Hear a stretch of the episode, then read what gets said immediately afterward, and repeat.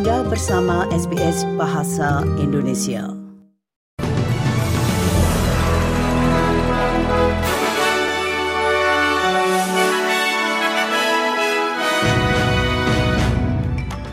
Berita terkini SBS Audio Program Bahasa Indonesia untuk hari Minggu 27 Agustus 2023. Pelajar internasional akan membutuhkan lebih banyak uang tabungan sebelum mereka dapat mengajukan permohonan visa sebagai bagian dari reformasi yang dirancang untuk menghentikan pelajar non-asli datang ke negara ini. Mulai bulan Oktober, pelajar memerlukan tabungan hampir 25 ribu dolar sebelum mereka dapat mengajukan permohonan. Pemerintah federal juga telah menutup celah dalam sistem visa yang memungkinkan pelajar internasional untuk meninggalkan program universitas mereka ke perguruan tinggi swasta sehingga mereka dapat bekerja daripada belajar.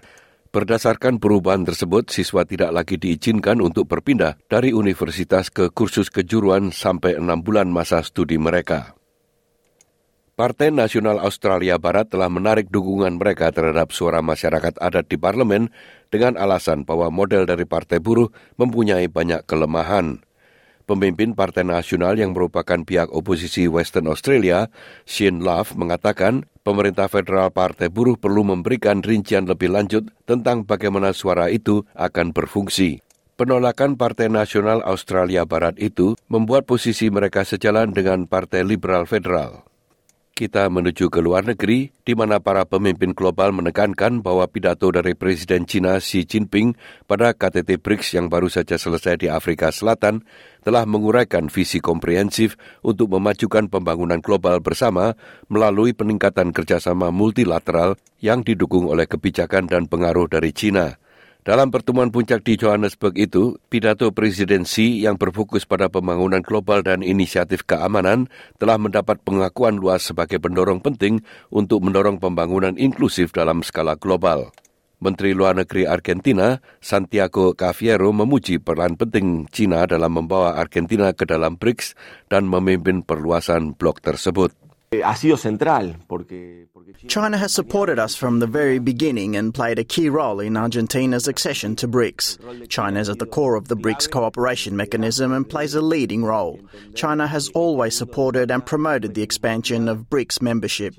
So Argentina, led by China, has become a full member of the BRICS bloc. impulsando la ampliación Dalam masalah lain, China telah mendesak Jepang untuk segera menghentikan pembuangan air limbah yang terkontaminasi nuklir ke Samudra Pasifik dan menyebutnya sebagai tindakan egois dan tidak bertanggung jawab. China menyatakan hal itu dalam rapat pleno yang diadakan Majelis Umum PBB untuk membahas kerjasama antara PBB dan Forum Kepulauan Pasifik pada hari Jumat yang lalu. Dalam pertemuan itu, Wakil Perwakilan Tetap China untuk PBB, Geng Shuang, mengatakan bahwa Jepang secara sepihak memutuskan untuk membuang air limbah yang terkontaminasi nuklir itu ke laut. Shuang menuduh Jepang mengabaikan kepentingan publik dan meneruskan risiko polisi nuklir kepada dunia.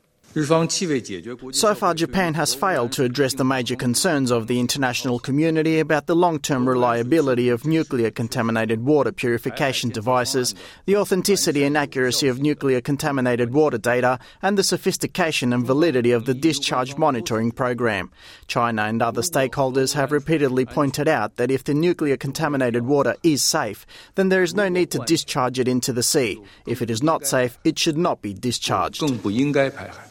Dalam hal yang sama, para pengunjuk rasa berkumpul di ibu kota Korea Selatan, Seoul, memprotes aksi Jepang membuang lebih dari satu juta ton air radioaktif yang telah diolah ke laut. Salah seorang penyelenggara protes, Choi Kyung-suk, mengatakan ia yakin akan ada dampak negatif dari pembuangan air limbah itu. We've been seeing how Tokyo Electric Power Company dealt with the nuclear accident so far. So even if it claims to treat the contaminated water scientifically safe for dumping into the ocean, we can't trust its ability. I'm sure there will be problems happening inevitably. Pemerintah Spanyol menegaskan kembali dukungannya terhadap keputusan FIFA untuk menskor ketua Federasi Spanyol, Luis Rubiales, setelah ia mencium seorang pemain sepak bola kesebelasan wanita Spanyol tanpa persetujuannya. Luis Rubiales telah diskors dari semua aktivitas terkait sepak bola selama 90 hari, sementara Komite Disiplin FIFA meninjau perilakunya terhadap pemain Jenny Hermoso.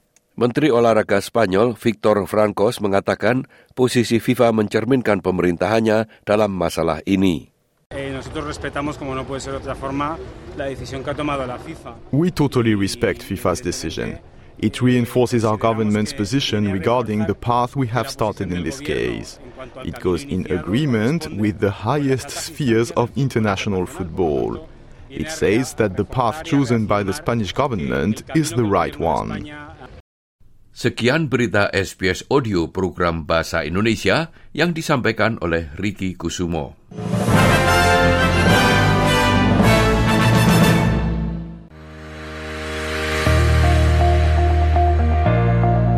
Anda masih mendengarkan siaran SBS Audio program Bahasa Indonesia. Jika Anda ingin menghubungi kami, silahkan menelpon kantor kami di Sydney pada nomor 02 9430 3135 atau kantor kami di Melbourne dengan nomor 03 9949 2208. Anda juga dapat menghubungi kami melalui email pada alamat indonesian.program at sbs.com.au.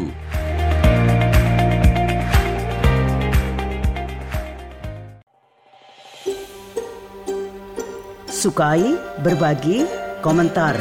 Ikuti SBS program Bahasa Indonesia di Facebook.